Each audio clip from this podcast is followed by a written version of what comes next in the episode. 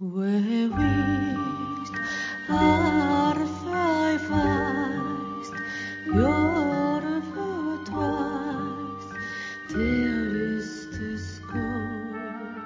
ぼ日刊階段山猫便第16夜今夜ご紹介するのは研究室というお話です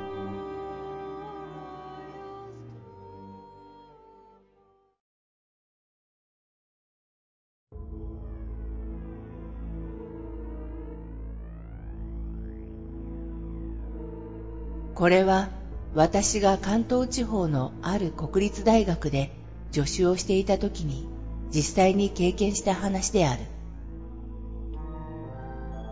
このようなことが続くと何事もうまくいかないのが世の常であるから、今は退職して別の仕事に就いている。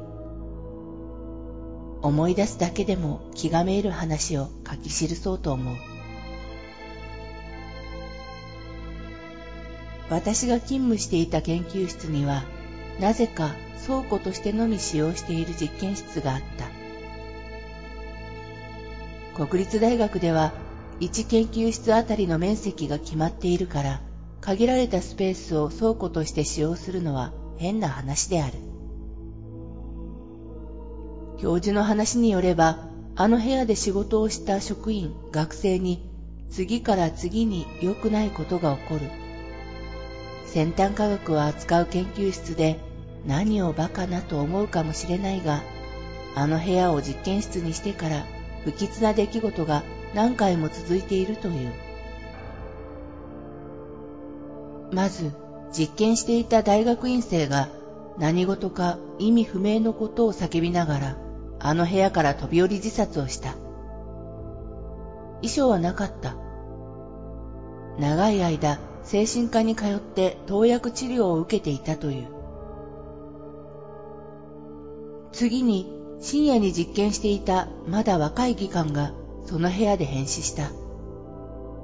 死ぬ直前に実験ノートに意味不明のことが書き綴られていたという。変死扱いで司法解剖されたが、病死の疑いとのことであった。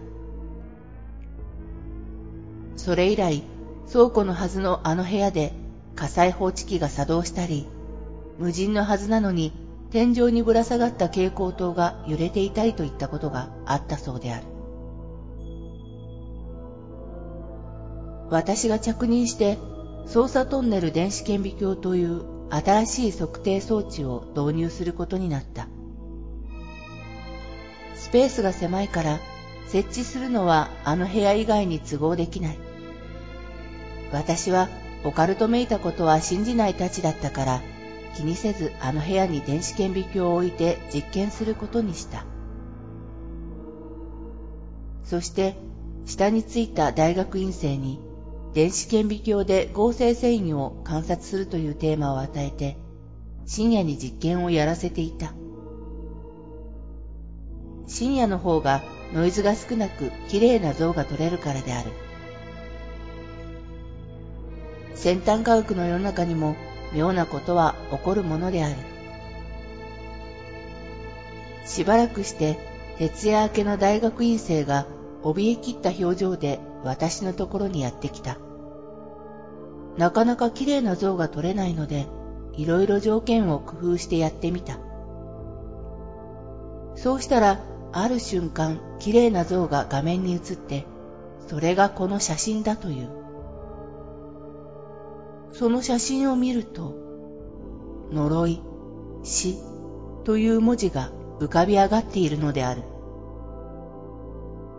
繊維がたまたま呪い、死に見えるように絡まり合ったと考えるには、それはあまりにも綺麗な誰でも読める呪い、死という文字であった。もうあの部屋で実験するのは嫌だという。これ以外にも妙なことを多く体験していると語り出した。誰かに肩を叩かれたので振り向いたら誰もいなかったとか。ふと居眠りをしたら7階のその部屋の窓を誰かが叩くので目が覚めたとか。実験しないわけにはいかないから、なんとか実験は続けるように言った。先端科学の研究室である。しかし、その大学院生は研究室に姿を現さなくなった。登校拒否はよくあることであるが、長期に及んだので彼のアパートに様子を見に行った。呼びかけても返事はなかったので、管理人に事情を話し、鍵を開けてもらった。ドアを開けると、焼肉の匂いがする。なんでこんな匂いがするのだろう、と不思議に思いながら中まで入って思わず声を上げた。電気コードを裸の上半身に巻きつけ、彼は感電自殺していたのである。タイマーで通電するようにセットされ、皮膚とコードの接触する部分が焼け焦げていた。焼肉の匂いはこの焼け焦げた匂いであった。私は初めて匂いで吐き気を覚え、嘔吐してしまった。さらに彼の上半身を見て顔面蒼白になり、怯えきった。上半身にはっきりとミミズバレのように呪い、死の文字が浮かび上がっていたのである。